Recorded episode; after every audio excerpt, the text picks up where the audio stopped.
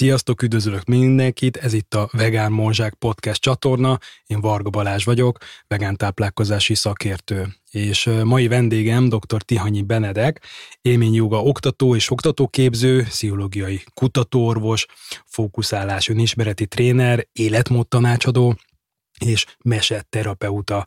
Szia, üdvözöllek! Szia Balázs, nagyon köszönöm, hogy meghívtál, és én is köszöntök mindenkit, aki hall most minket. Uh, szuper jó volt egyébként felolvasni ezt a sok titulust, igazából uh, érződik, hogy, hogy emögött azért uh, van egy olyan háttér, egy tudatos háttér, hogy mivel szeretnél és mivel szeretsz foglalkozni. Igen, egy részről van egy um, tudatos háttér, és ennél azt hiszem, hogy még dominánsabb volt a kíváncsiság, tehát hogy egyszerűen uh-huh. azokba a dolgokba vágtam bele a, tanulni, amik igazán érdekeltek, úgyhogy ez, ez látszódik, a, ez a fajta ősi kíváncsiság tükröződik vissza ezeknek a titulusoknak a számában. Hmm, igen, ez érződik. És egyébként ma egy olyan témával fogunk foglalkozni, ami szerintem nagyon-nagyon-nagyon érdekes, a, tehát a témánk fókusza egy olyan testérzet lesz, amit szerintem már mindenki tapasztalt, tehát nem gondolom, hogy, hogy sokan lennének olyanok, akik nem, viszont kevesen tudnak róla többet, és kevesen foglalkoznak úgy vele, hogy na ez mi is pontosan, és ez pedig a bizsergés, és az ehhez kapcsolódó minden. Honnan jött nálad ez a háttér sztori, hogy bizsergés, és akkor elkezdesz ezzel foglalkozni, mint ötlet. Oké, okay, hát haladjunk visszafelé az időbe. Én most ebben a pillanatban egy bizsergés kutatóként ülök veled szemben, és egy 7 éves pszichológiai PHD doktori kutatás áll a hátam mögött, ahol mm, szinte kizárólag a bizsergés érzetével foglalkoztam ennek a biológiai és pszichológiai vetületével, és ha még inkább visszamegyünk az időben, akkor egy ilyen hat éves kamaszt látunk magunk előtt a képernyőn, aki éppen szerelmi bánatban van, és úgy érzi, hogy az életének már semmi értelme nincs a volt párja nélkül, és hónapok óta csak gyötrődik gimnazistaként, és um, már kínjában egyszer csak um, lefekszik a joga szivacsára, hogy akkor jogázni fog egy kicsit, hát attól jobb lesz, és a joga gyakorlásának a végén, a relaxációban hirtelen különös tapasztalásra támad, az az, az, az élménye, mint hogyha valami energiabombai felrobbant volna a melkasában, és perceken keresztül lüktet és áramlik benne valamilyen nagyon-nagyon erős mm, élmény, egy nagyon-nagyon erős bizsergés és melegség. Ez, ez a kamasz fiú, ez én voltam, és innentől kezdve egy nagyon fontos kérdésével számomra, hogy mi a fene történt velem, és mi ez, amit úgy hívnak a jogában, hogy energia, mert um, emellett, hogy volt ez a jogázó nem volt egy nagyon racionális, szkeptikus és tudomány, tudományos énem is. Nem véletlenül választottam az orvos egyetemet egyetemként, és az, az a rész pedig uh, tudományos szempontból szerette volna megérteni, hogy, hogy hogyan lehet hogyan lehet az energia élményeket, az életerőt, a pránát, a csít valahogy megrakadni racionálisan. És ezt találtam ki, hogy az egyik eszközt a pszichológia adja a kezünkbe, a pszichológia úgy tekint erre, mint egyéni, szubjektív megélésekre, és hogy ez egy teljesen értelmezhető tudományos kérdés, hogy mi történik valakivel, aki megél szubjektíve egy energia áramlást, vagy egy energia élményt. Hmm. Egyébként az az érdekes, és szerintem az a szépsége a dolognak, hogy te ugye orvosként végeztél, mindemellett ugye jogával foglalkozol és jogaoktató vagy, és egyébként ugye a PhD diszertációdat azt ebből írtad, méghozzá ugye az ELTE eh, pszichológia eh, tanszéken, tehát, hogy van ennek egy ilyen gyönyörű íve, hogy megvan ugye az orvosi, a biológiai része, hogy akkor mint háttér, mint szakmai háttér, ott van akkor a pszichológiai része, hogy na, akkor hogyan is kapcsolódik ez a biológiához, és ad, ad egy, szerintem egy gyönyörű kettőséget ebben. Azért választottad a, az eltét, mert hogy a pszichológiai része az jobban kapcsolódik ehhez a bizsergéshez, vagy azért, mert ott volt ilyen kutatási lehetőség? Ha a kutatásokról kérdezel, az fontos tudnod, hogy én az egész orvosi egyetemet részben azért kezdtem el, mert agykutató szerettem volna lenni, mm. és hogy az agy felboncolásával és a sejtjeinek mikroszkóp általi tanulmányozásával végre megérteni, hogy ez a tudat dolog, ez hogyan testesül meg, és hogyan tudunk hatni az anyagra, um, hogyan tudjuk mozgatni a testünket, meg döntéseket hozni, meg érzékelni, az nagyon izgatott, és um, három évig nagyon keményen dolgoztam diák munkásként egy kutató, a kutatóintézetben, a Frany Tamás intézetében, és um, három év után kiégtem ebben, mert nagyon sokat tudtam az aggyal, a testtel, a matériával foglalkozni, és nagyon keveset a, a tudattal. Úgyhogy ekkor kezdtem el körülnézni, hogy hol máshol foglalkoznak Magyarországon valóban olyan kutatások, ahol a test és a tudat összeér, és három különböző, nagyon csodálatos témavezetőt találtam, gyakorlatilag párhuzamosan három helyen kutattam az orvosegyetem második felében, és végül is, végül is az alapján mm, választottam kutatóhelyet. Több szempont volt, igen, egyrésztről az, hogy hol, hol mennyire szabad a témaválasztás, másrésztről, hogy mennyire, mennyire barátságos az adott intézet, mennyire érzem azt, hogy szívesen járnék be oda nap, mint nap, és a harmadik pedig kifejezetten, hogy a szűken vett témavezetőim és a kutatócsoportommal így milyen a, milyen a kommunikáció. Úgyhogy, úgyhogy végül is azt hiszem főleg érzelmi személyi szempontok alapján döntöttem az ELTE mellett, azon belül is az Ádám György labor mellett, ami a Petőfi Buda hídfolyénél van a Bea mellett. Hmm. Hmm. Oké, okay, kicsit szerintem ugorjunk bele abba a definícióba, hogy bizsergés. Ugye uh, említetted a pránát, besz, említetted a cheat, ugye több neve van a gyermeknek, de azt gondolom, hogy, és ha jól tudom, akkor igazából majdnem mindegyik ugyanaz. Van-e szerinted jelentősége, hogy egyébként hogy nevezzük a gyermeket, mert hogy én azt gondolom, hogy amikor, de lehet, hogy ez csak az én kis nyugati gondolkodásom és agyam, hogy amikor ugye valahogy úgy szólítjuk, hogy mondjuk csí vagy életenergia, akkor valahogy akaratlanul is többet látunk bele, mint ami egyébként lehet, hogy valójában, bár ugye ezt nem tudom, tehát lehet, hogy egyébként amit belelátunk az az, de ezt nehéz így megfogalmazni. Van-e jelentősége szerinted annak, hogy ezt hogy hívjuk? Hát ezt úgy tudnám megragadni neked, hogy én téged Balázsnak szólítanak, és nem tudom, hogy létezik-e bárki a Földön, aki téged másképp hív, hogy vannak-e más neveid, ahogy szólítanak téged. Mm, nem igazán. Oké. Okay soha senki nem hív téged máshogy. Jó, hát az édesanyám van, amikor ugye becézve, ez a Baláska, vagy valaki Bazsi, de ugye az ritka. Oké, okay, akkor nagyon ritka kitüntetett emberek Baláskának vagy Bazsinak szólítanak téged hogy azt hiszem valahogy így van ezzel az energia dologgal is. Most azok hallgatók kedvéért, akik nem annyira mélyültek el ebben a területben, az indiai jogás megközelítésben hívják ezt az életerőt pránának, ami túl van a durva fizikai testen.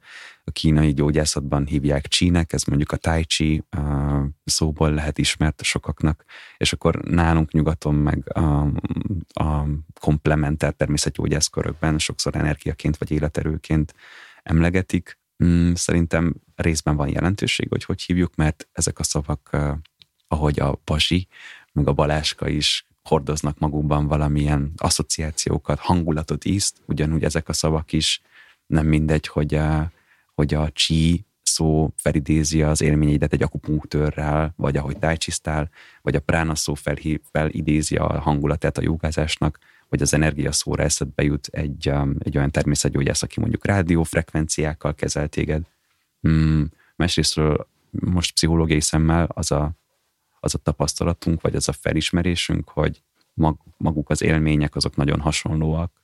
Tehát, hogyha valakit megkérünk, hogy ezért próbáld meg elmagyarázni egy hétköznapi embernek, aki soha életében nem érzett még semmi ilyesmit, hogy mit érzel, amikor érzed az energiát, pránát vagy csít, akkor nagyon átfedőek lesznek ezek a szavak, amiket használunk. Azt fogjuk mondani, hogy bizsergést érzünk, vagy melegséget, vagy lüktetést, vagy pulzálást, vagy éppen nyomást, vagy csak egy áramlást. Úgyhogy, úgyhogy a szókincsek azok eléggé átfednek. Uh-huh.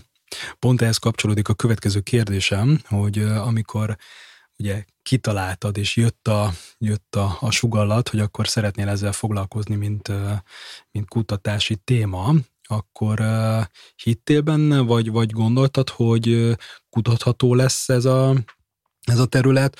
Volt-e benned bármi félelem, mm, amikor így beleugrottál? Ezt azért kérdezem, ugye, mert a, ugye a kutatás módszertanunkban, amikor valamilyen humán vizsgálatot csinálunk, akkor ugye vannak a tipikusan kemény adatok, meg vannak úgymond a puha adatok, és mondjuk elsőre ugye ez nem tűnik egy túl kemény adatnak, nem az, amikor mondjuk vért veszünk, igen, vérvétel, utána oké, megnézzük a koleszterin szintet, ott van egy kemény adat, hogy az annyi. Ez valahol ugye nem ez a terület. Um, hogy indult el ez az egész, amikor, amikor azt mondtad, hogy oké, okay, kutassuk, mi volt az a fogodzó, amire azt gondoltad, hogy működni fog?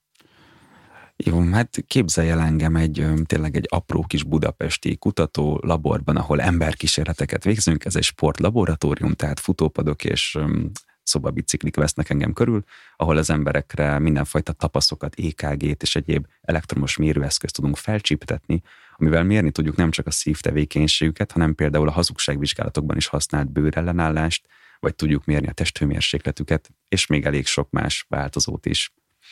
És a, a bizserkés kutatásaimnak az első fázisa, ez egy nagyon kemény adatos, kőkemény élettani mérés volt, uh-huh. ahol azt vizsgáltam, hogy ha embereket megkérek arra, hogy hunják be a szemüket, és csak pár másodpercre, vagy mondjuk tíz másodpercre figyeljenek a tenyerükre, akkor, és utólag megkérdezem őket, hogy ez alatt a tíz másodperc alatt tapasztaltak-e ott bármit, akkor össze tudom vetni, hogy az ő érzeteik azok um, valamilyen kapcsolatban állnak-e ezekkel a külső elektromos mérőműszerekkel kimutatható testi változásokkal.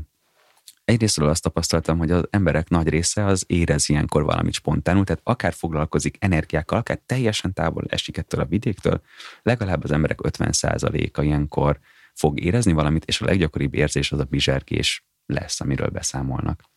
És azt is ez, ez a vizsgálatsorozat azt mutatta ki, hogy, hogy valaki bizsereg-e vagy sem, ez semmifajta kapcsolatban, semmifajta kimutatható kapcsolatban nincs ezekkel a testi változásokkal, mint izomfeszültség, helyi hőmérséklet, a szívnek a működése, vagy a bőr ellenállás változása. Tehát tehát ebből a szempontból olyan, mintha egy sikertelen kutatás lett volna, uh-huh. de egyáltalán nem ezt éreztem, hanem az, hogy nagyon jó, hogy ezt tisztáztuk. Egyrésztről tudósként érdemes észben tartanunk a kétkedést, hogy lehet, hogy csak a mi mérő műszereink nem voltak elég pontosak, illetve az is lehet, hogyha nagyon profi, mondjuk tíz éve meditáló jogikat hívtunk volna be a laborba, és őket kérjük meg, hogy bizsergessék meg a tenyerüket, akkor annyira nagy változás lett volna, hogy kiakadnak a műszerek, tehát ezt nem tudhatjuk, mert sajnos erre nem volt idő a PHD alatt, hogy ezt kipróbáljuk. De, de hogy az is lehet, hogy ezek a, ezek a folyamatok, ezek főleg fejben dőlnek el. Uh-huh. Mit lehet tudni a korábbi kutatásokról? Voltak-e olyan kutatások, így nemzetközi vagy akár hazai szinten, amik ezt kutatták, és hogyha igen, akkor milyen eredmények voltak eddig? Van két kedvenc európai kutatom, az egyik Hannoverben dolgozik, és Florian Beisnernek hívják. Ő állakupunktúrás kezelésekben részesítette a kutatási alanyait, és ő hozzánk hasonlóan, hát tőle is vettük át részben a módszertant, kérdezgette őket, hogy mit éreznek mindeközben. Ő is nagyon sokszor talált bizsergést, amikor emberek azt hitték, hogy akupunktúrás tűvel kezelik őket, és az ő kutatásának volt egy nagyon fontos eredménye, hiszen ezeket az akupunktúrás kezeléseket ő em, eredetileg azt mondta, hogy fájdalomcsillapításra használja. Em, és az derült ki, hogy egy ember, amikor nem valójában nem is kap semmilyen kezelést, de azt mondják neki, hogy ez egy, hogy ez egy fájdalomcsillapító akupunktúra, akkor valóban csökken a fájdalom észlelése. Ezt placebo hatásnak is hívjuk a, a szak, szakmai nyelven, de ezt most már talán a köznyelvben is így érthetővé, vagy használtá vált ez a fogalom. És ami ö, Floriánnak nagyon fontos felismerése volt, hogy, hogy az akupunktúrás kezelés közben, ha te érzel valami testi érzetet, mondjuk bizsergést, akkor az lesz a nagy eséllyel az lesz a, az lesz a véleményed erről, hogy jaj, bizsereg a kezem mondjuk, ez biztos azt jelenti, hogy ott valami gyógyító folyamat elindult, hogy, hogy ez a dolog, ez tényleg hat, ez megerősíti a hitedet abban, hogy működik ez a dolog, és ezáltal a placebo hatás is sokkal erősebb lesz. Tehát ő már a mi kutatásaink előtt kimutatta, hogy a testi érzeteknek, a testi érzetek szerepet játszhatnak az öngyógyító folyamatokban is a hiten keresztül. Hmm. Ez mondjuk érdekes eh, kutatási terület. A, nézzük azt, hogy mi az, amit ma jelenleg eh, tudunk orvosi, vagy akár ugye biológiai szinten a bizsergésről, mint, mint, eh, mint folyamatról, hogy mi játszódik le a testben. Oké. Okay. Mm, ehhez azt fontos tudnunk, amit te is említettél, hogy nagyon sok helyzetben ki lehet váltani ezt a bizsergés érzést. A régebbi generációknak talán a lapos elemnyalogatása, így a leg, legtalálóbb példa, de hogy így az újabb, újabb generációkban pedig um, uh, talán pont a, pont a tenyerek összedörzsölése, és utána a várakozás és figyelés, hogy milyen, milyen érzetek jelennek meg. Kipróbálom én is. Gyere, gyere.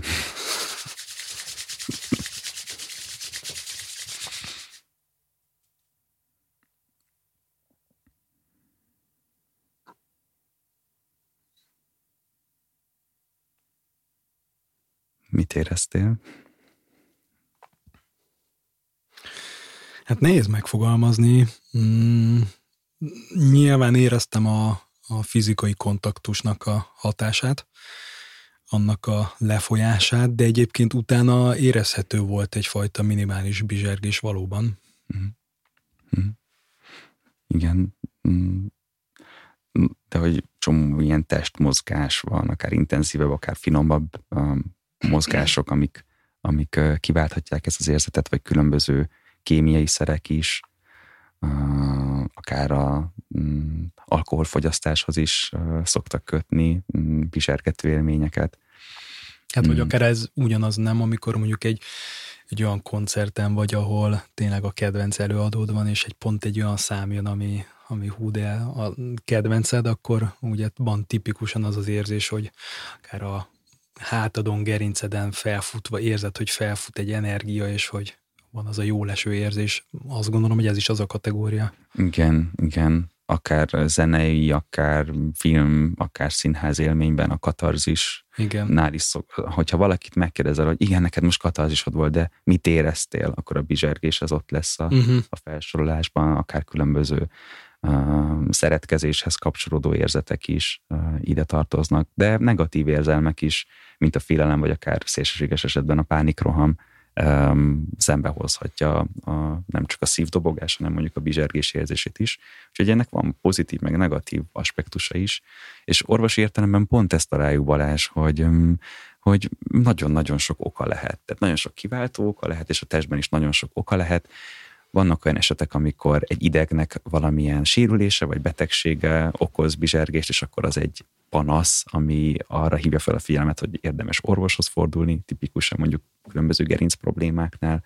Vannak ezek a kisugárzási bizsergések, meg fájdalmak, de szerintem téged nem ez érdekel, hanem téged az érdekel, hogy most, ha valaki mondjuk leül meditálni, vagy csinál valami légző gyakorlatot, és érzi, ő azt mondja, hogy ő érzi az energiáramlást, akkor most mit tudunk mondani tudományos szemmel, hogy mi történt. Így benne. van.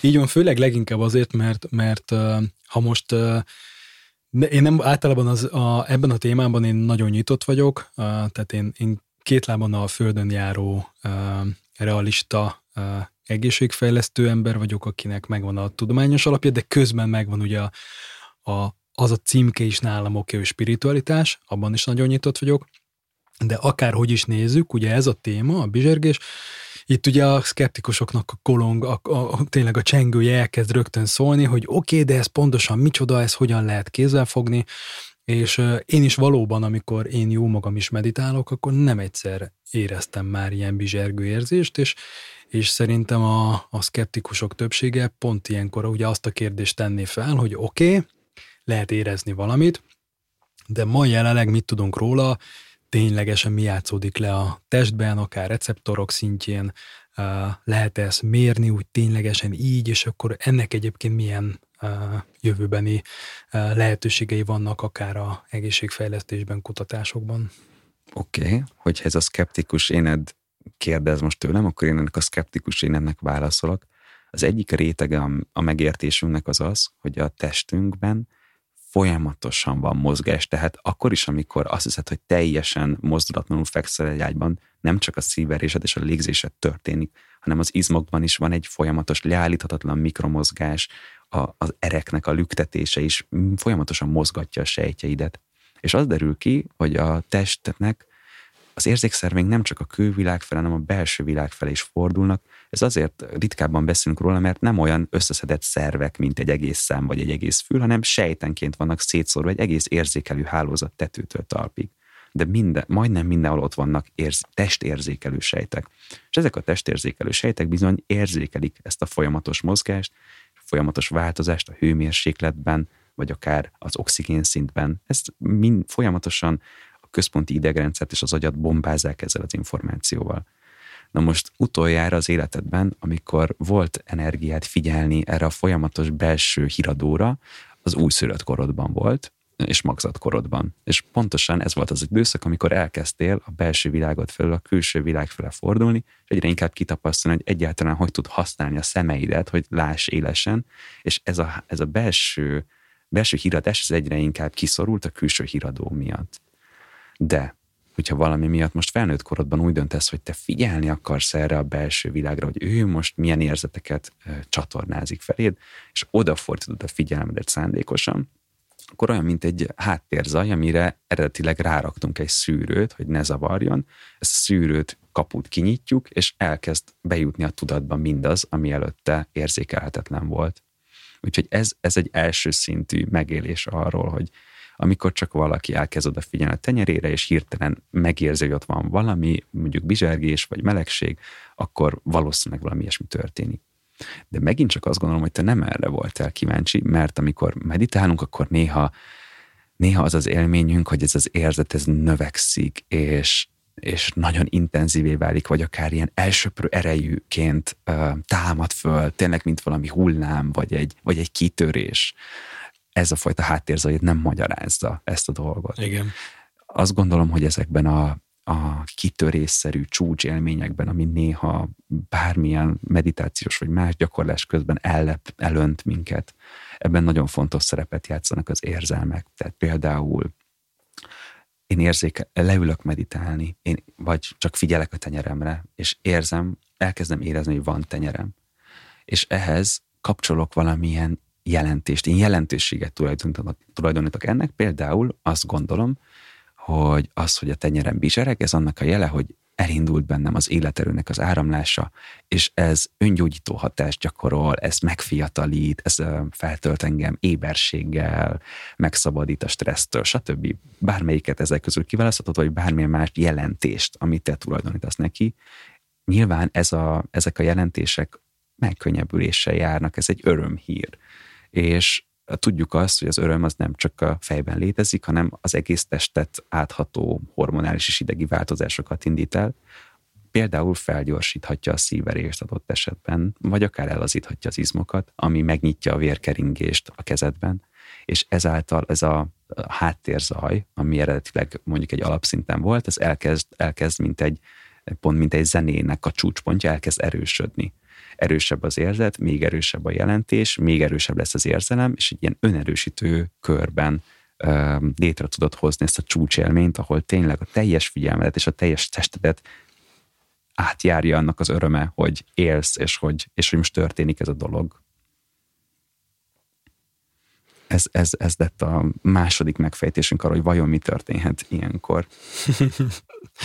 Ez így komplex, azt gondolom komplex folyamat, mert csak a, a vizsgálati szempontból is.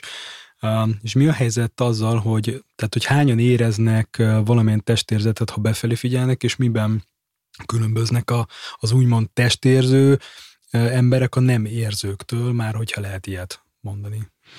Igen, a kutatócsoportom régóta előttem is már nagyon mm, szépen foglalkozott azzal, hogy ezek a testi érzetek, ezek hogyan vannak jelen az életünkben.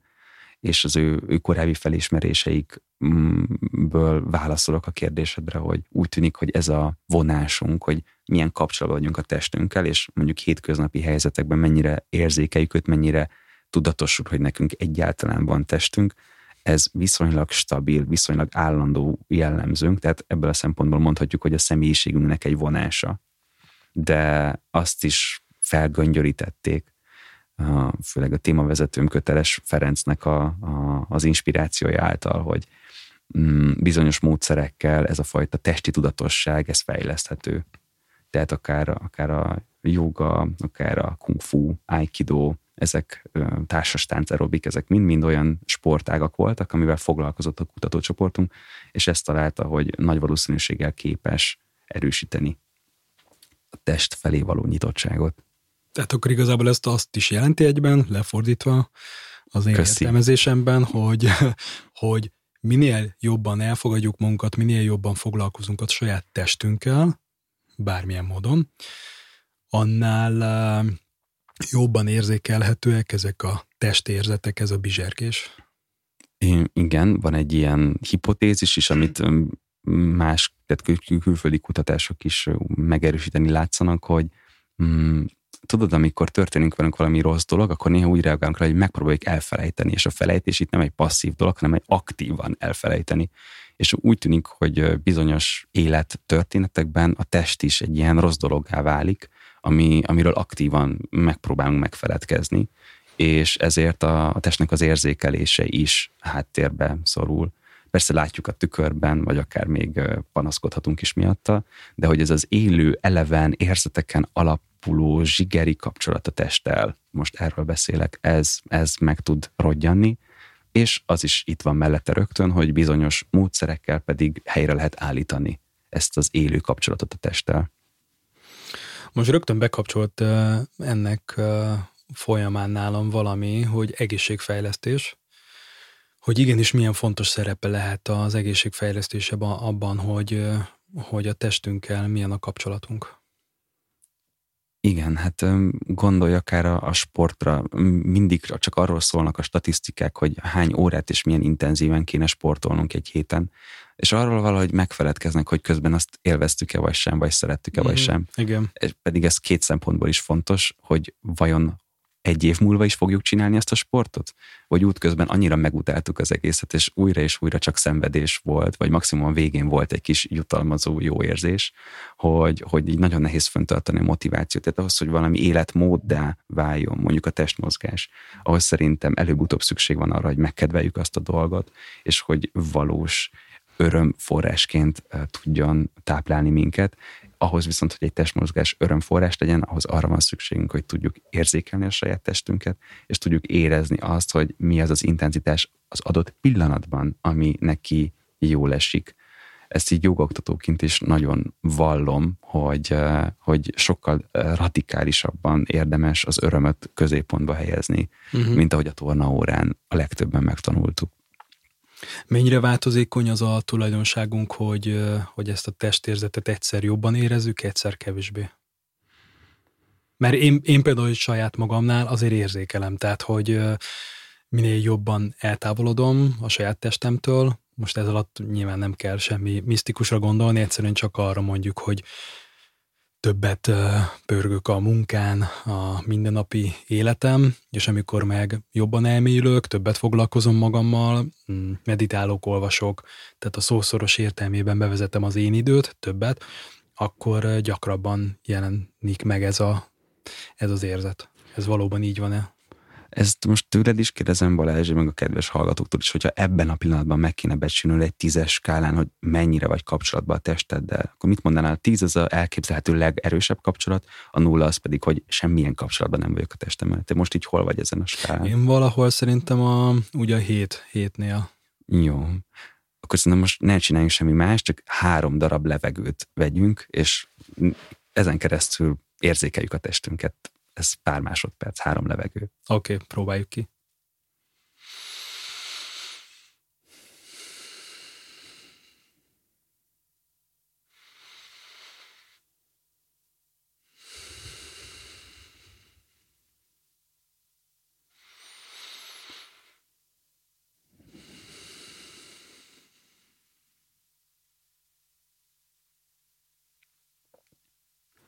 És most újra megbecsülheted, hogy tízes skálán mennyire erős ez a kapcsolat a testtel?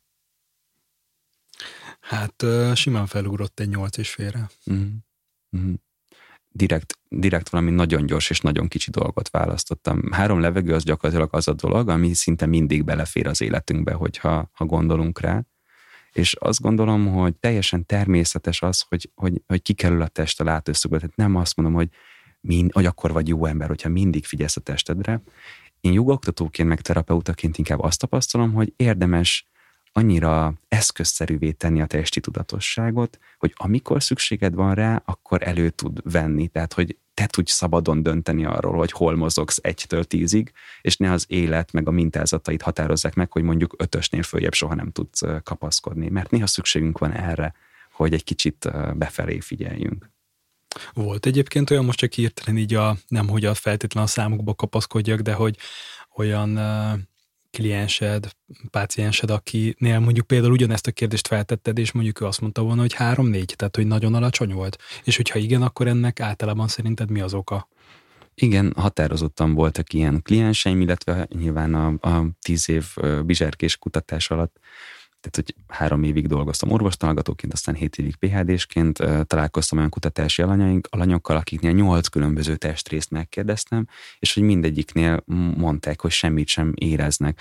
Egyébként abban a kutatási helyzetben emiatt sokan kínosan érezték magukat, hiszen már a kérdésfeltevés miatt azt érezték, hogy most produkálniuk kéne valami érzetet. Én nagyon örültem azoknak egyébként, akik azt mondják, hogy semmit sem éreznek, mert az azt jelenti, hogy nem csak bekamusztak valamit, hogy megfeleljenek az én vélt elvárásaimnak, hanem őszintén válaszoltak, de hogy abszolút, abszolút létezik ilyen.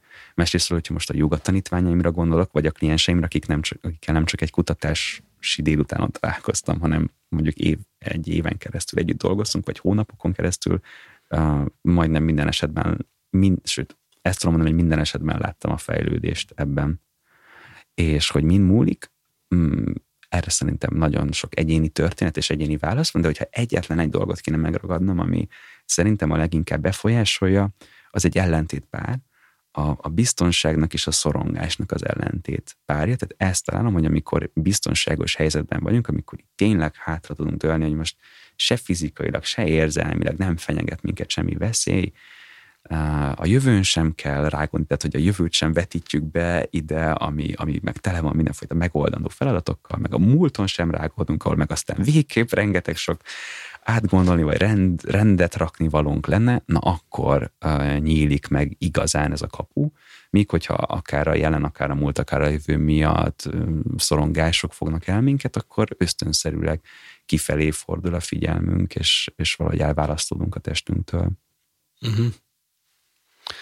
Ennek kapcsán jutott az eszembe egyébként, hogy ki hogyan áll a témához, és ki mennyire Hát, ugye soha nem szeretem, tehát nem szeretem mindig azt, tehát ezt a spirituális szót mondani, csak az mégis egy ilyen, egy olyan kedvenc címke, amivel valahogy valamit be tudunk azonosítani, hogy amikor így kutatásokat csináltatok, és ugye akarva akaratlanul is, aki jön a vizsgálatra, magára a kutatásra, mint résztvevő, alany, ott mennyire foglalkoztatok a beválasztási és a kizárási kritériumnál azzal, hogy valaki nagyon-nagyon spiri, vagy kevésbé spiri, mert azért azt gondolom, hogy aki, aki jobban tisztában van azzal, hogy igen, léteznek ilyen energiák, az mondjuk egy ilyen kutatásban lehet, hogy úgymond jobb eredményt tud elérni, hogy ezt az aspektust mennyire vizsgáltátok, mennyire kell vizsgálni, kell egyáltalán tényleg ezzel foglalkozni, amikor kutatásról beszélünk?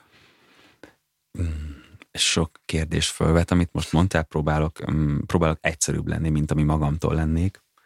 A spiritualitás vizsgáltuk, gyakorlatilag a PHD-nak az egyik hipotézisét megfogalmaztad, az volt a feltevésünk, hogy aki spirituális kérdőíven magasabb pontszámot ér el, az intenzívebb vagy több testi érzetet fog érezni a kutatásunk során.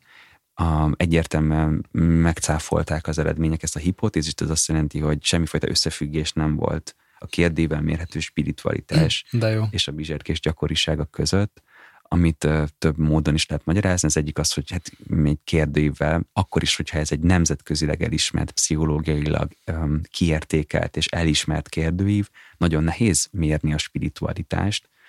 Amit... Azt akartam is kérdezni, hogy egy, egyébként a, milyen az a kérdőív, ami spiritualitást mér. Igen, sok többféle kérdőívet is közül is tudsz választani, hogyha szeretnél um, spiritualitást mérni pszichológusként.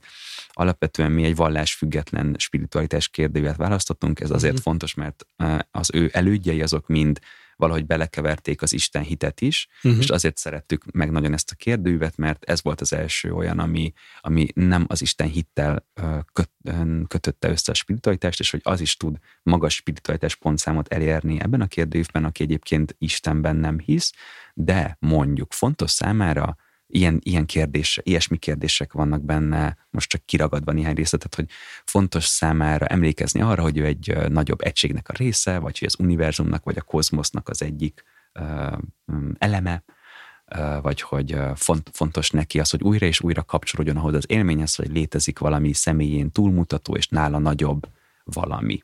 Uh-huh.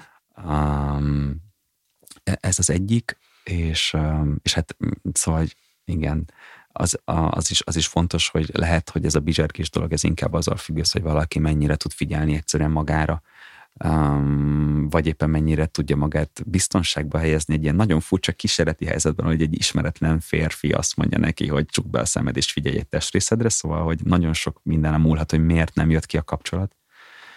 Mm, a másik pedig, hogy azt hiszem, hogy most úgy fogalmaztál, hogy, hogy, hogy azok az emberek, akik így tisztában vannak az energiák létezésével, és így e, e, e, mentén említeném meg, hogy én hiába foglalkozom ezzel most már, nem tudom, 15 éve intenzíven, mm, nem tudom neked, nem tudnám neked biztosan azt mondani, hogy létezik az energia. Uh-huh. Egyre inkább azt látom, hogy emberként élményeink vannak, és érzeteink vannak, és keressük rájuk a szavakat, azért, mert nagyon jó dolog kapcsolódni, és nagyon jó dolog, ha megértenek és meghallgatnak minket, és különböző nyelvezetek és különböző csoportok alakultak ki annak mentén, hogy milyen szavakat használunk. Azt hiszem, hogy a, a bizsergés szót azt, azt a tudós körben elfogadják, hogy hát igen, olyan van, hogy az ember érez bizsergést, de a tudós körökben az egy olyan klán, ahol nem fogadják el az energia szót. Uh-huh. A, a, az ezoterikus vagy spirituális körök azok meg egy olyan klán, egy olyan a magyar nyelven belüli alnyelvet beszélnek, ahol meg egy alapfogalom. Ez egy, teljesen természetes. Egy alapszó, igen. Igen, igen. igen. De bár, hogy... bár néha nem nagyon lehet kézzel fogni, hogy igen, ki mire gondol, de hogy mindenki így bólogat, hogy igen, igen. Igen, igen. Szóval, hogy, hogy én erre jutottam, hogy mind a kettő félnek van igaza, és valahogy már nem is érdekel annyira az a kérdés, hogy létezik az energia vagy sem, hanem az érdekel, hogy, hogy hogyan tudunk úgy beszélni ezekről, hogy ez a legtöbb embernek érthető, és ezen keresztül hasznos legyen. Uh-huh.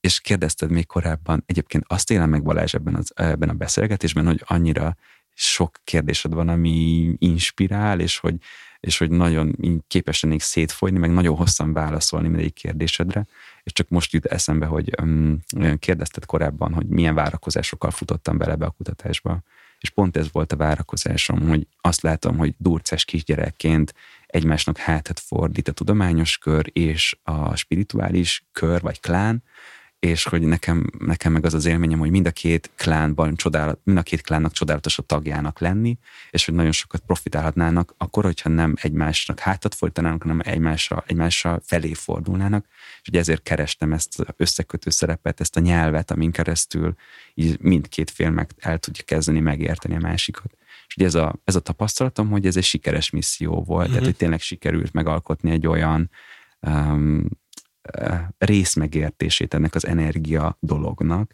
ami befogadható mind a két fél számára.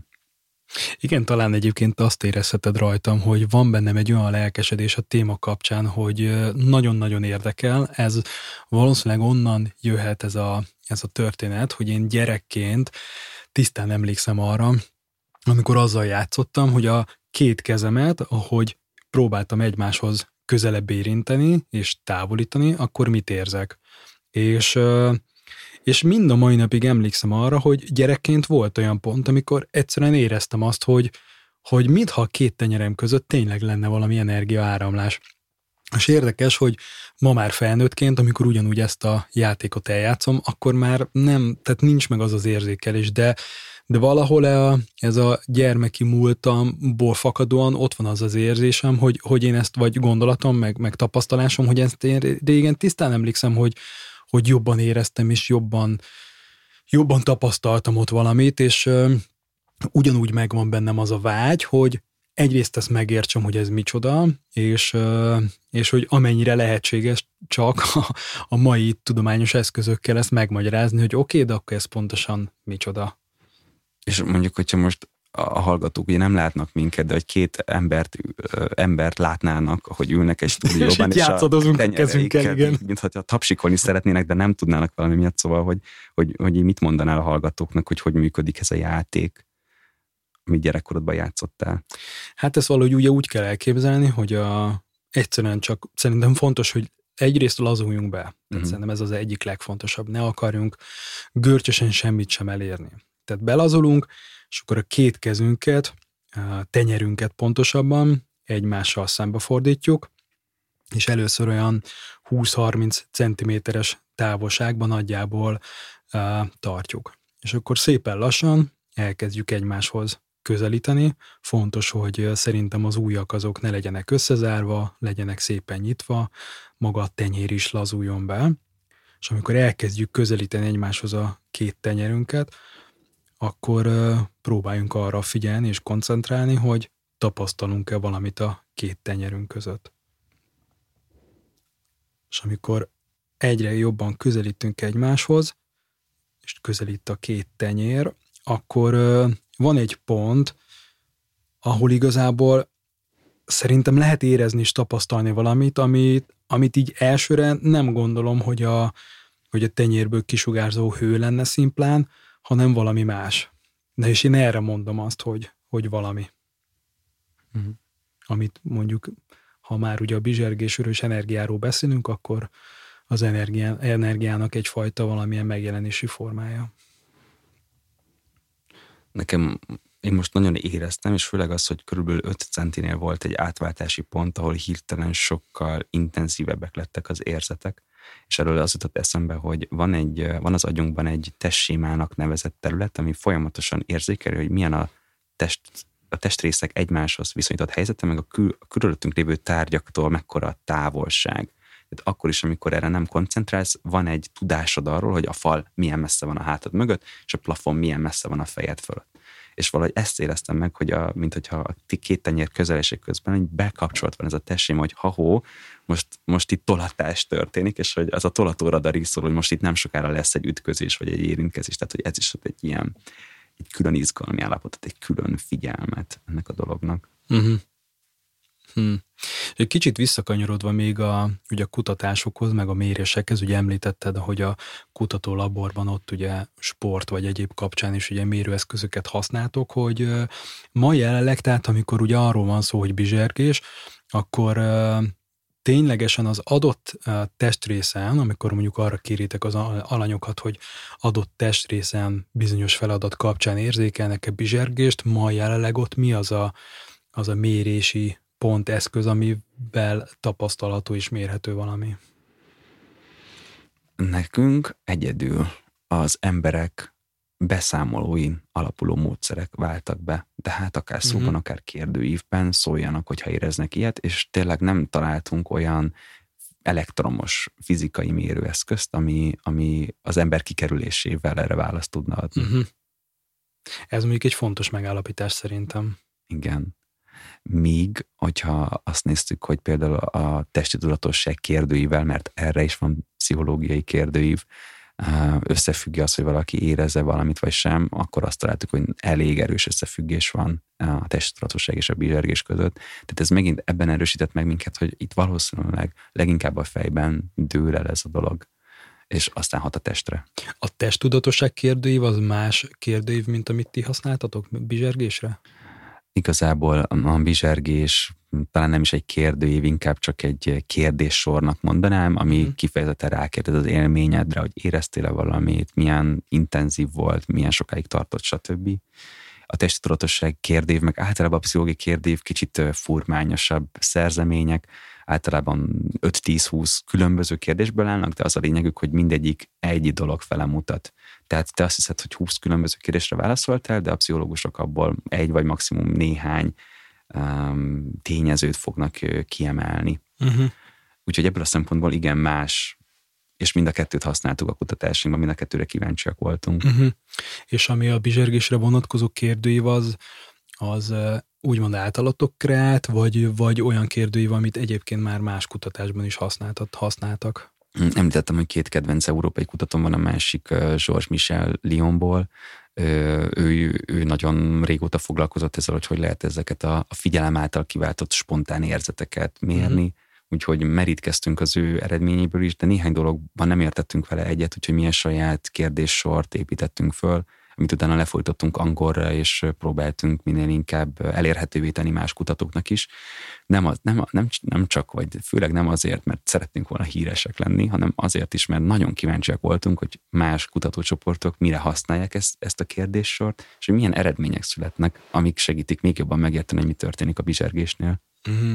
Igen, azért is kérdezem, hogy a hallgatóknak érdemes elmondani, hogy a kutatás módszertanban, amikor így például kérdőívekről beszélünk, akkor igazából akkor lesz valami úgymond, most idézőlesen mondva valami nagyon menő, hogyha az egy idő után validált kérdőív lesz, és ugye a validált kérdőívnek megvan az az előnye, hogy, hogy tulajdonképpen oda-vissza van egyfajta ellenőrzés, és ugye ezért mondható az, hogyha egy kérdőív validált, akkor az a mérési módszer, amit használnak egy adott célnak a vizsgálatára, az hát úgy, úgy fogalmazva tudományosan egy idő után nyilván elfogadott lesz, ha az egy validált kérdőív, mert vice versa letesztelik, hogy működik-e.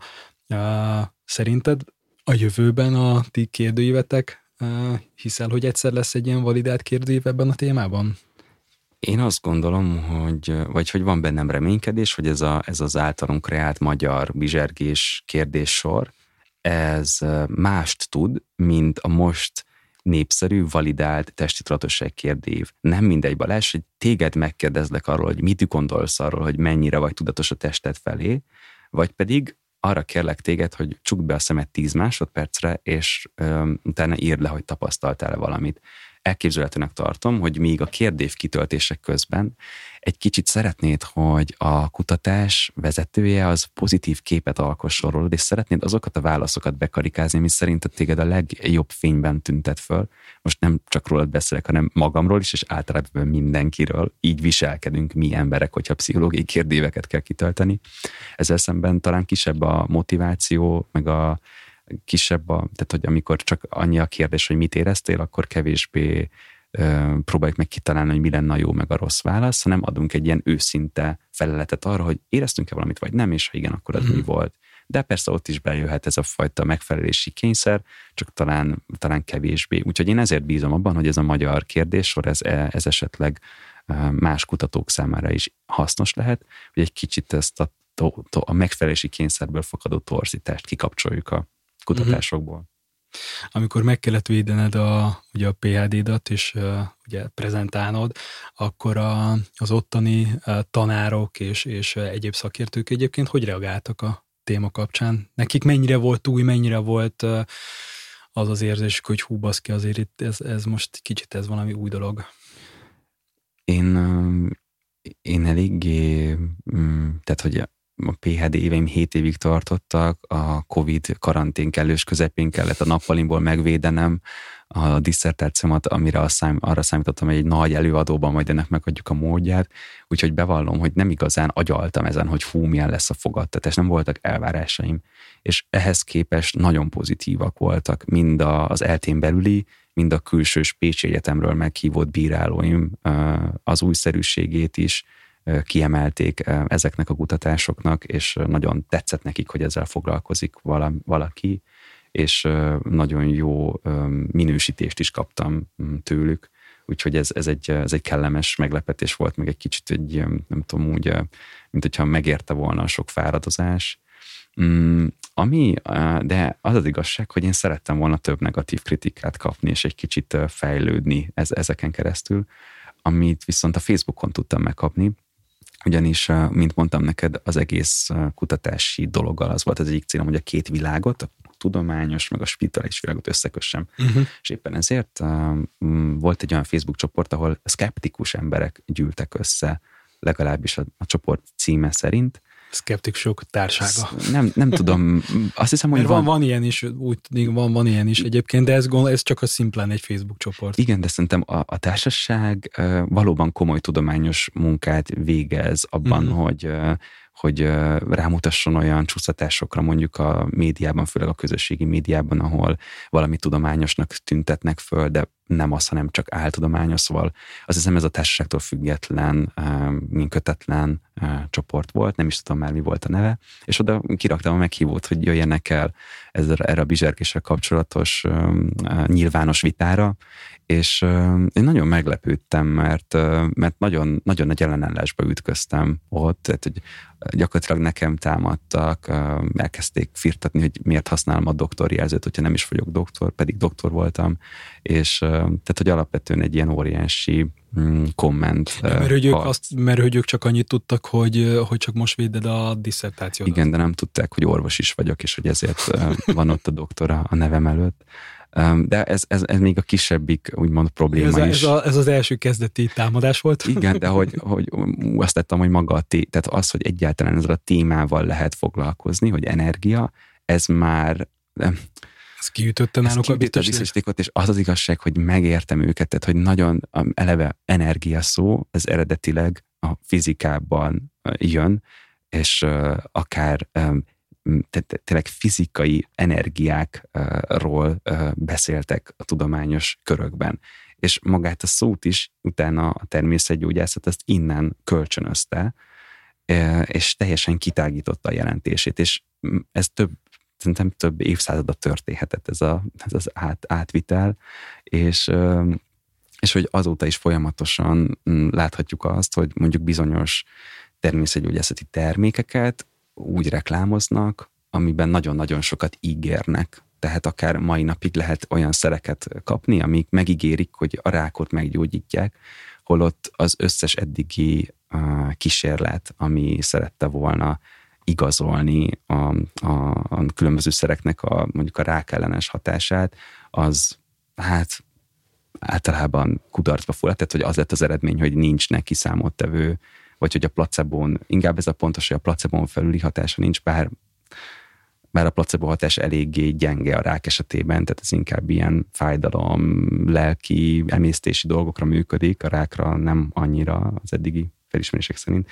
Lényeg a lényeg, szóval nagyon sokszor látják azt a szkeptikusok és a tudósok, hogy visszaélnek ezekkel a, visszaélnek a tudományos megfogalmazással. Egy marketing egy marketing eszköz, de az, hogy add az árudat úgy, mintha ez tudományos tényeken alapulna. Tehát én megértem az érzékenységüket, ezzel együtt rosszul esett, és nagyon szerettem volna, hogyha az egész Facebook csoport egy emberként ott van a védésemen, és csillogó szemmel hallgatja, hogy na hát, így is lehet az energiáról gondolkozni. És ehelyett mi, mi történt? Hát ehelyett azt hiszem egy, egyen-ketten jöttek el ebből a csoportból, akik, akik, akik már a kommentek között is valamennyire a védelmemre keltek, és hogy próbálták megmutatni a többieknek, hogy hát igen, bár kicsit szerencsétlen a megfogalmazás, és a, ennek a meghívónak ez a Tihanyi Benedek kicsit így furcsán fogalmazott, de hogy ez valójában nem egy ördögtől való dolog. Maga a védés egyébként olyan volt, mint egy ünnepség, tehát rengeteg ember eljött Zoomon keresztül, és, és, és tényleg olyan volt, mint egy, nem tudom, mint egy diadal menet, nagyon élveztem. Hmm. Éreztem a bizsergést. ha már ugye egy olyan podcast csatornán vagyunk, ami foglalkozik az egészségfejlesztéssel, mit gondolsz, hogy a bizsergés kutatása és a bizsergéssel kapcsolatos, hát inkább úgy fogalmazok, hogy előnyök, meg tapasztalások, amiket amiket így ki lehet hozni, mint eszencia, az hogyan kapcsolható össze az egészségfejlesztéssel? Az egészségfejlesztés nagyon sokszor megmondja az embereknek, hogy figyelj, ahogy most élsz, az, az eléggé veszélyes, de hogyha így és így élnél, akkor egészséges maradsz. Felhasználóként nagyon nehéz összegyűjteni szerintem a lelki erőt ahhoz, hogy valóban a szokásainkat gyökeresen átformáljuk. És ebben a gyökeres, drasztikus átalakulásban ebben tud segíteni a bizsergés, mint egy önjutalmazó módszer. Akár ahogy már a testmozgásnál említettem, hogyha egy sportolás közben és a sportolás után csak akár három légzésre megállsz, és megfigyeled, hogy ez most milyen érzés a testednek, és tudatosítod, hogy igen, erősebben ver a szívem, erősebb a légzésem, lehet, hogy nem érzed, de tudhatod azt, hogy minden testmozgás után az izomrostok elkezdenek vastagodni, a hajszálerekot elkezdenek burjánozni, hogy jobban ellássák oxigénnel, az ideg-izom kapcsolatok is erősödnek. Hogyha mindezt érzékeled, vagy tudatosítod, akkor annak az olyan, mintha a, beér, a testmozgással beérlelt gyümölcsöket tényleg learatnád, és tényleg akár csak már pár másodpercig kiélveznéd azt, hogy te ezt most megtetted saját magadért.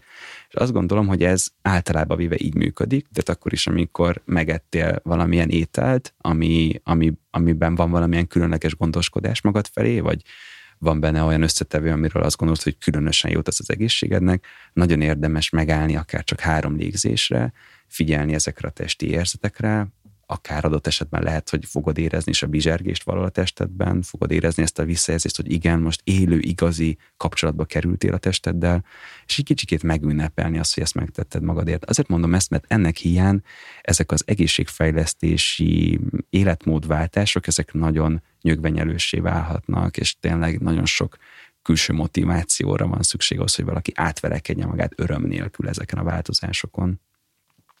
Igen, mondjuk ezt én is tapasztalom, hogy leginkább annál lesz sikeres az egészségfejlesztés, aki már eleve úgy jön hozzám, hogy ő már tudja, hogy szeretne változtatni. És, és pont ez, amit te is mondasz, hogy nincs még az a... Tehát ő már túl van azon a nyögvenyelős szakaszon, hanem már eldöntötte, hogy szeretne változtatni.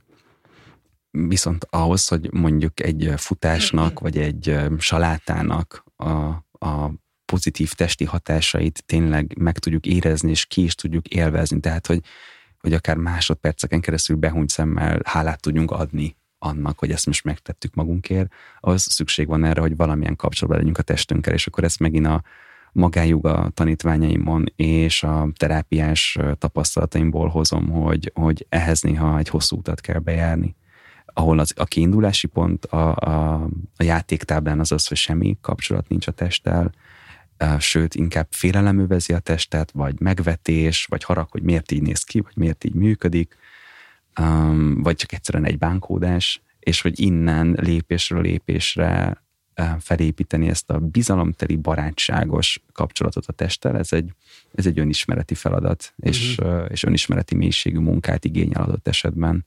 Uh-huh.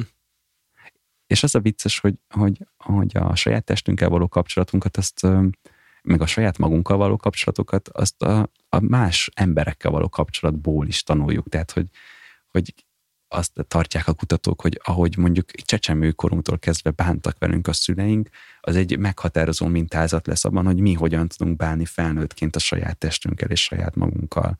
Tehát amikor mondjuk egy, belekerülünk egy, egy, egy önismereti helyzetbe, vagy egy terápiás helyzetbe, akkor az nem csak arról szól, hogy megértsünk dolgokat, meg gyakorlatokat csináljunk, hanem arról is szól, hogy mi ketten alkotunk egy kapcsolatot, és hogy ez a kapcsolat, ez bizalomteli, elfogadó, hiteles, tehát hogy őszinte, őszinte benne a terapeuta, empatikus, együttérzést tud mutatni, akár a nehéz érzések fele is, és ez olyan, mint egy külső minta, egy külső emlékeztető arra, hogy ja, egyébként én is tudnék saját magammal így bánni és nagyon sokszor ezt láttam, hogy valójában akkor a terápiának a lényege az lezajlott, amikor ez az üzenet átmegy, és a klienseim el tudnak kezdeni úgy viszonyulni magukhoz, ahogy én viszonyulok hozzájuk.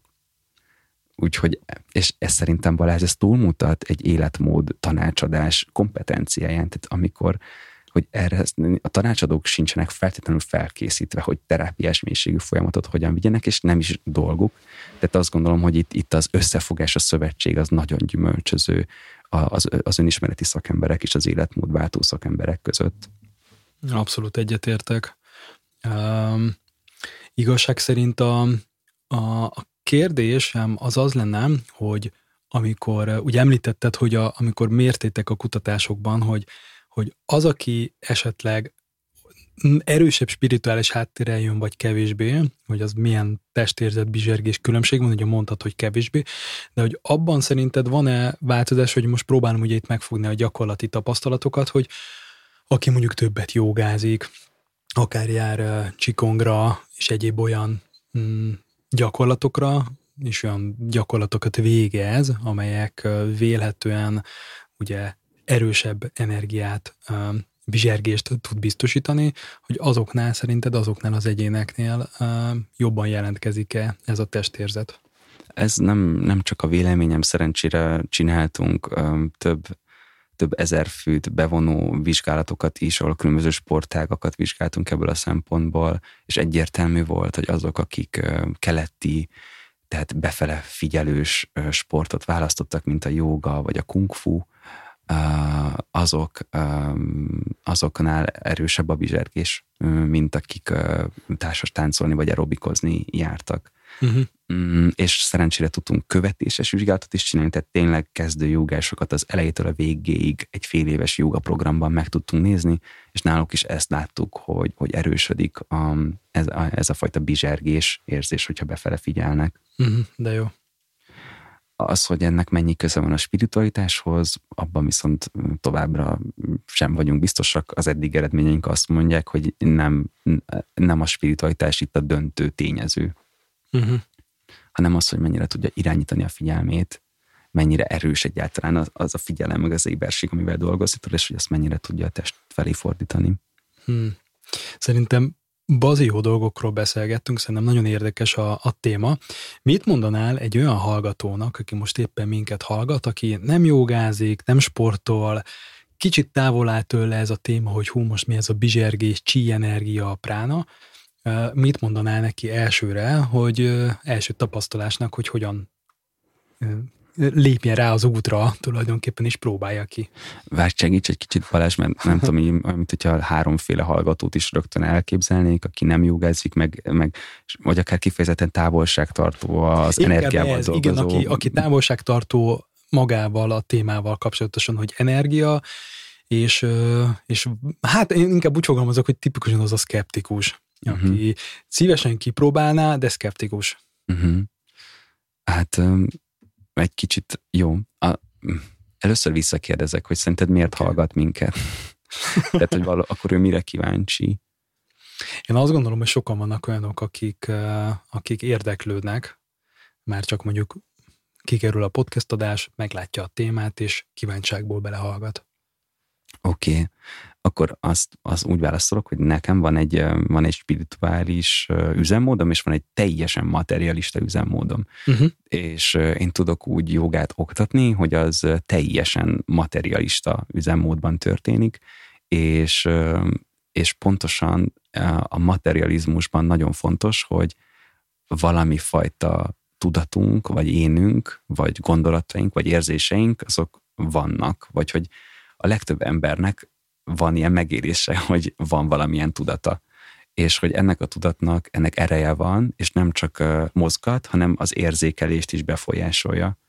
És hogy nagyon hasznos lehet, teljesen materialist, materialist alapokon is az, hogyha az érzékelést a saját testünk felé ezt kifinomítjuk, vagy újra finomítjuk, mert így előbb érzékeljük például, hogyha valami baj van, és gyorsabban tudunk közbelépni, de ugyanígy azért is fontos, mert a testi érzetek mutatják, hogyha nincs semmi baj, és akkor meg egy kicsit ki tudunk kapcsolni, és fel tudunk töltődni. Tehát azokban a pillanatokban az életedben, amikor éppen biztonságban vagy, és éppen lehetőséged lenne arra, hogy hátradőj, és nem csak lelkileg, hanem testileg is feltöltsd a raktárakat, akkor, akkor nagyon csábító, hogy elkezdjél rögtön a jövőn gondolkozni, és azt a jelenbeli békét, azt egy jövőbeli szorongássá változtasd át.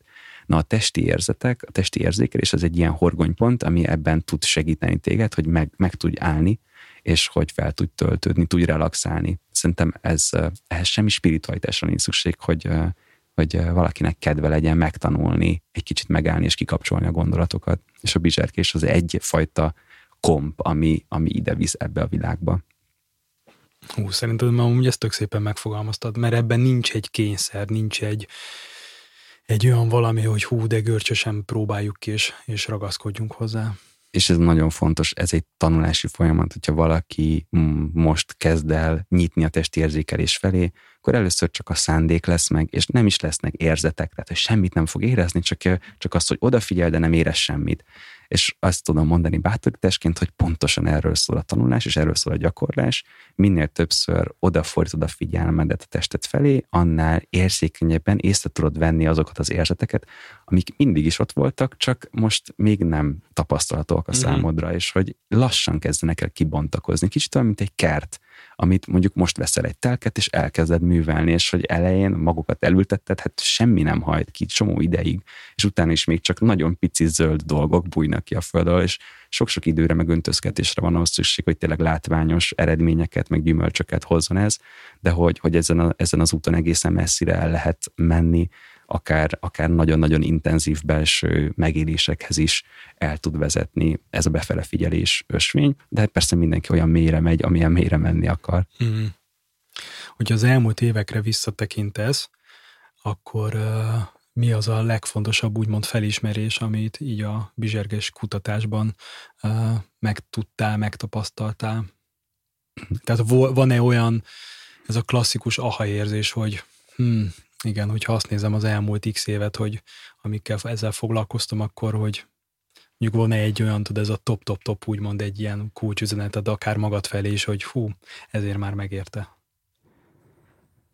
Balázs, én egy személyes választ fogok most adni a kérdésedre, és okay. azért van, mert valójában, ha lelkem mélyre nézek, amikor ezt elkezdtem tíz évvel ezelőtt, akkor én inkább térítési szándékból fogtam bele ebbe a témába, tehát nagyon szerettem volna, hogy a bizserkés kutatásokon keresztül minden ember felismerje Magyarországon és a világon, hogy mennyire fontos figyelni a testre, és hogy mennyire fontos felébreszteni ezeket az érzeteket, sőt, akkor még valahol mélyen azt is gondoltam, hogy nagyon fontos, hogy mindenki higgyen az energiában.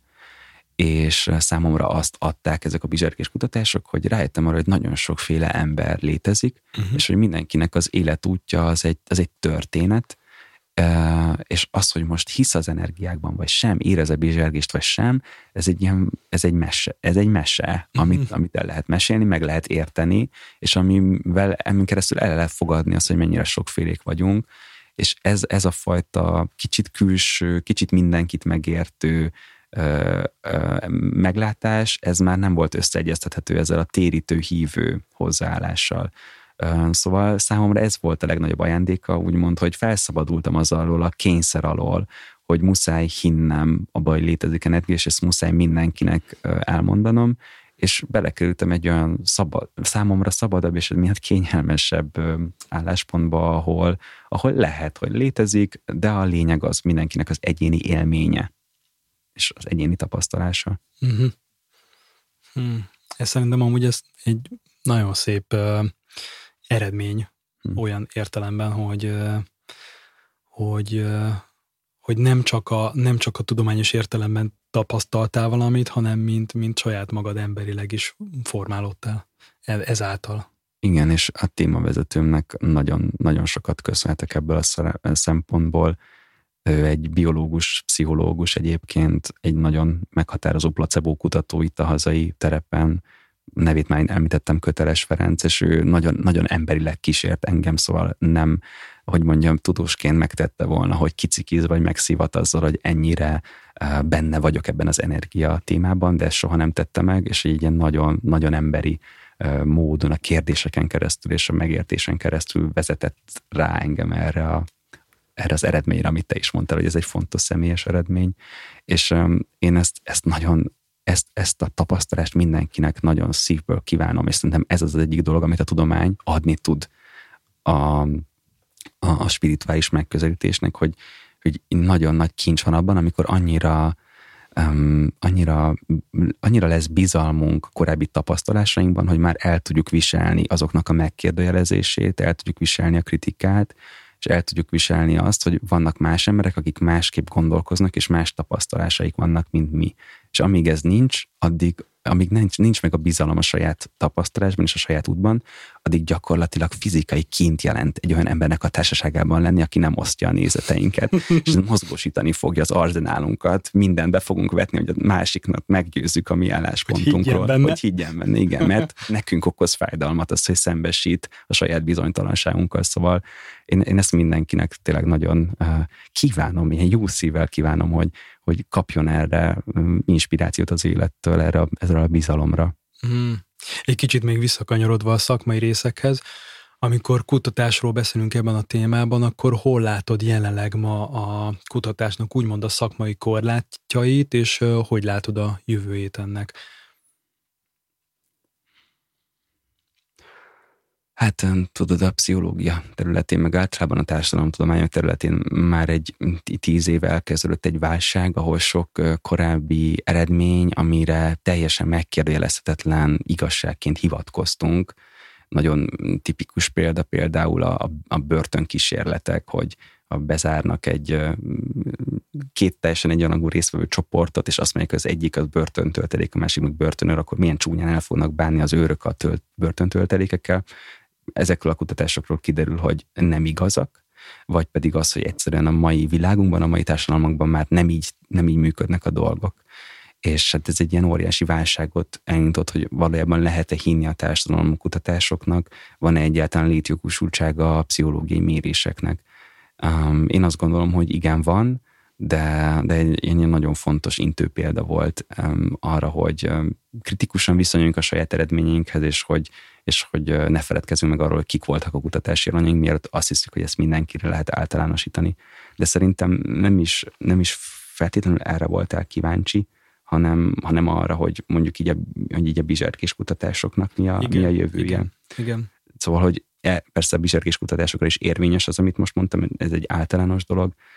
Én figyelj, azt mondom ki, ami először jön bennem, és az pedig az, hogy, a, hogy szerintem a tudományos életnek és az akadémiai rendszernek, és általában véve a tudományos kutatói hálózatnak egy mindenképpen legalább egyenrangú vetétársa lett a, a közösségi média, és hogy onnantól kezdve, hogy még szenzorokat is magunkra rakunk, mert mondjuk szeretnénk kocogás közben, hogy legyen visszajelzés, hogy hol, hol vagyunk a terhelésben, vagy bármi más miatt vannak rajtunk szenzorok, amik érzékelik a testet, és ezt az adatot mi a különböző cégek rendelkezésére bocsátjuk, ők egy felbecsülhetetlen értékű kutatási anyaghoz jutnak, mi gyakorlatilag önkéntes emberkísérleti alanyokká változunk, amit egyébként el is fogadunk a, a felhasználási mm, részvételi feltételekben, vagy a szerződésben, csak azt senki se szokta soha elolvasni, gondolom te se, és én se. Soha. Nem, és se soha, de hogy ebbe bele is egyeztünk, és hogy gyakorlatilag olyan óriási, tényleg több millió embernek a részletes adataihoz férnek hozzá, ami mert szerintem egyébként nagyon nehéz versenyezni. Szóval, hogy én szívem szerint, hogyha most szeretnék kutatni, akkor azt hiszem, hogy felvetetném magam egy ilyen multihoz, ahol hozzá lehet férni ezekhez az adatokhoz név nélkül, tehát nem az érdekel, hogy a kis Jócska a kazincparcikán milyen volt a szíverés a tegnap kedden, mert ez az ő magánügye, de hogy, hogy, hogy olyan, olyan adatkincs bányák alakultak ki, amivel szerintem a mi, mi hagyományos kis eszközeinkkel, ahol egy hónap megfeszített munkájával 20, már 20 embert is le tudunk mérni a laborunkban. Hát ez azt hiszem, hogy nagyon szűk lesz az a terület, ahol, ahol ez versenyképes marad. E, ez volt az első gondolatom, hogy hallgattalak. Hogyha uh-huh. én mhm. kutatni szeretnék, akkor elmennék most egy multiba. Uh-huh. Uh-huh. És ott foglalkoznék ilyen big data elemzéssel. Igen, tehát azt gondolom, hogy az egy jó irány, de hát az egy másik kérdés, hogy ez mennyire megvalósítható a gyakorlatban. Igen, és van még egy kérdés, hogy a valószínűleg, hogyha én oda mennék, akkor egy nagyon komoly szerződést kéne aláírnom, hogy soha senkinek nem adom ki azokat a felismeréseket, amikre ott rájövünk, hanem csak üzleti célokra a saját berken belül használnánk föl és ez lehet, hogy egy olyan, olyan mértékű szenvedést okozna, hiszen azt látnám, hogy valami eszenciálisat megértettünk az ember működéséről, vagy mondjuk, hogy a bizsergés mire használható, vagy milyen előrejelzésekre alkalmas. Tehát itt óriási tárházak nyílnak most ki, tehát kiderülne az Balázs, hogy neked miért vannak olyan napjaid, amikor jobban érzékeled a testedet, és mi az, ami, ami miatt meg nem, hogyan lehet ezt befolyásolni. Szóval, hogy, hogy egy olyan eszenciális dolgot értené meg az emberről és a test működéséről, ami hát gyakorlatilag hát elviselhetetlen lenne az, hogy ezt titokba kell tartanom, csak azért, hogy még több profitot kitermeljen a főnök. Szóval, szóval lehet, hogy akkor mégiscsak maradnék az egyetemi akadémiai szférában. Igen, igen mert ez pont ez az, az a terület, ami, ami olyan, hogy szerintem tehát legalábbis lehet, hogy csak én gondolom így, hogy, hogy mindenkit érdekel, mert ez egy nagyon-nagyon új terület, és, és nagyon izgalmas terület, és, és pont az ilyen izgalmas területek azok, amelyeknek a nagy közönség számára elérhetővé kell, hogy váljon, mert azt gondolom ez előre tudja mozdítani a társadalmat. Hmm. Én is gondolom, de tényleg ebből a szempontból ez, ez pénzkérdés is lett, tehát hogy minden, ami, ami hasznos, meg érdekes, abból lehet pénzt csinálni, és hogy innentől kezdve ez egy ilyen nagyon sikamlós terület, hogy mi az igazi célod. Igen. Igen. Volt egy tedes előadásod, amelyben eh, ezt a mondatot mondtad, ha szeretnétek kézbe venni ezt az energiát, akkor adjatok magatoknak időt és energiát, és barátkozzatok össze a testetekkel. Hm. Igen, hát így mindent egybevetve uh, számomra ez, ez derült ki, és végül is ez is egy, ez a legfontosabb gyümölcse a kutató éveknek, hogy meghatározó fontosság az, hogy hogyan viszonyulunk saját magunkhoz, és ezen belül is, hogy milyen a viszonyunk a testünkkel, és az is, hogy ez a viszony, ez változtatható, tehát hogy lehet lehet összebarátkozni a testtel, még a legnagyobb krízisben is. Tehát ahol egy párterapeuta, hogy elmennél párterápiára a testeddel és saját magaddal, és ott már így csóválnak a féket, hogy a párterapeuták, hogy át ebből már csak vállás lesz, hogy még ezekből a helyzetekből is hogyan lehet a barátság fele elkanyarodni, és hogy lehetséges. Hmm. Hát én azt kívánom mindenkinek, magunknak is, és a hallgatóknak is, hogy barátkozunk össze a testünkkel. Én is ezt kívánom. Köszönöm szépen, hogy itt voltál, én élveztem a beszélgetést. Én is nagyon, remélem, hogy a hallgatók is kaptak valamit, és hogyha bármi kérdés még marad bennük, akkor nyugodtan keressetek meg engem a Facebookon, megtaláltok, megtaláljátok a Dr. Tihanyi Menedek szakmai lapot. Köszönöm szépen, hogy itt voltál. Én is. És a hallgatóknak szeretném mondani, hogy amennyiben tetszett az előadás, akkor a Patron oldalamon tudjátok támogatni az adást, egy kávé árával ezzel hozzájárultok, hogy a szerkesztőség is még több ilyen adást tudjon készíteni. Sziasztok!